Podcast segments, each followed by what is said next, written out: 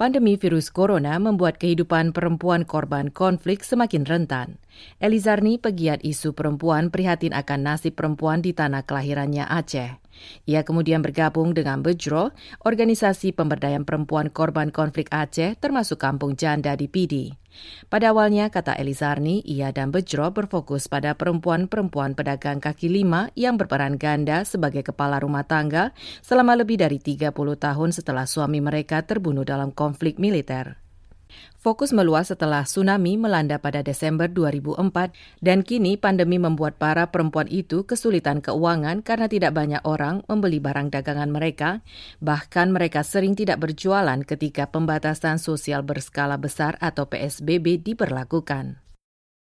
Ya, saya sebagai perempuan sendiri dan ke, uh, kemudian mengalami konflik itu sendiri dan kemudian mengalami tsunami sendiri perempuan sendiri sebenarnya pejuang kehidupan dari masa konflik. Tetapi ketika setelah konflik, dari masa konflik mereka rugi dalam hal ekonomi, rumahnya dibakar, tempat di, mereka bekerja dihilangkan, segala macam sama perang ya.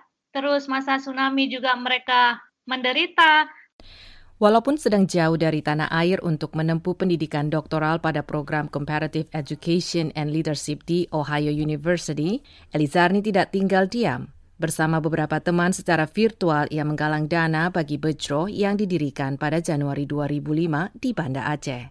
Pada akhir April 2020, penggalangan dana online GoFundMe dilakukan dengan target pengumpulan dana bantuan senilai 15.000 dolar. Dana sementara yang terkumpul sebesar 305 dolar itu diserahkan kepada pengurus Bejro yang kemudian membuat paket-paket sembako terdiri atas antara lain beras, minyak, dan gula. Paket-paket itu diserahkan kepada sejumlah anggota Bejro yang beranggotakan lebih dari 900 perempuan dari 9 kabupaten kota di Provinsi Aceh setidaknya mereka tidak terlalu kepikiran untuk uh, meneruskan hidup karena kita nggak tahu pandemik ini sampai kapan.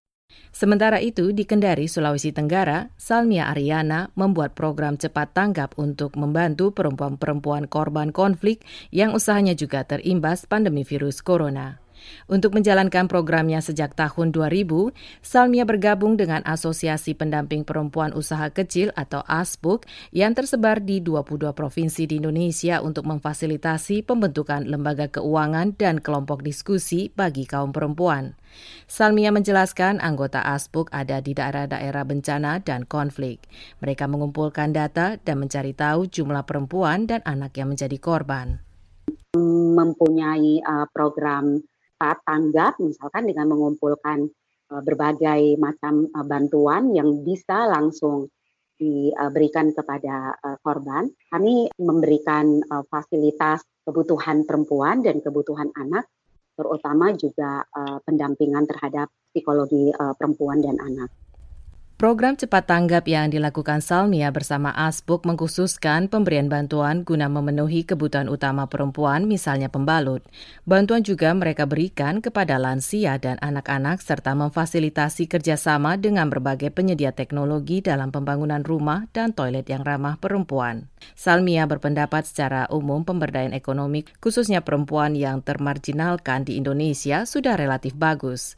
Itu dikarenakan adanya sejumlah LSM nasional dan lokal lokal yang berfokus pada pemberdayaan ekonomi perempuan dan adanya kementerian yang khusus menangani ekonomi perempuan seperti Kementerian Pemberdayaan Perempuan dan Perlindungan Anak yang juga bekerja sama dengan Dinas Pemberdayaan Perempuan baik pada tingkat provinsi maupun kabupaten.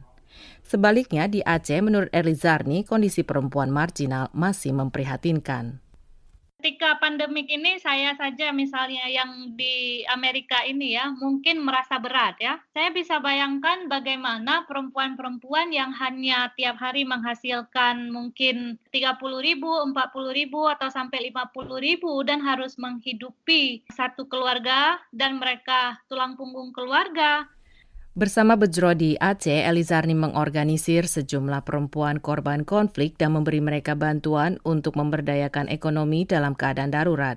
Bantuan berupa dana hibah agar para perempuan itu bisa kembali berjualan di pasar-pasar tradisional, kios-kios, dan membuat kue untuk dijual. Elizarni dan rekan berharap penggalangan dana secara online yang terus berlangsung itu dapat membantu di tengah pandemi COVID-19. Setelah itu kita kembangkan pendidikan dan pendidikan politik, papar Elizarni, seraya mengungkapkan harapan bahwa perempuan dapat menjadi pemimpin bagi diri sendiri, keluarga, dan masyarakat. Metrini Gopani, Voice of America, Washington DC.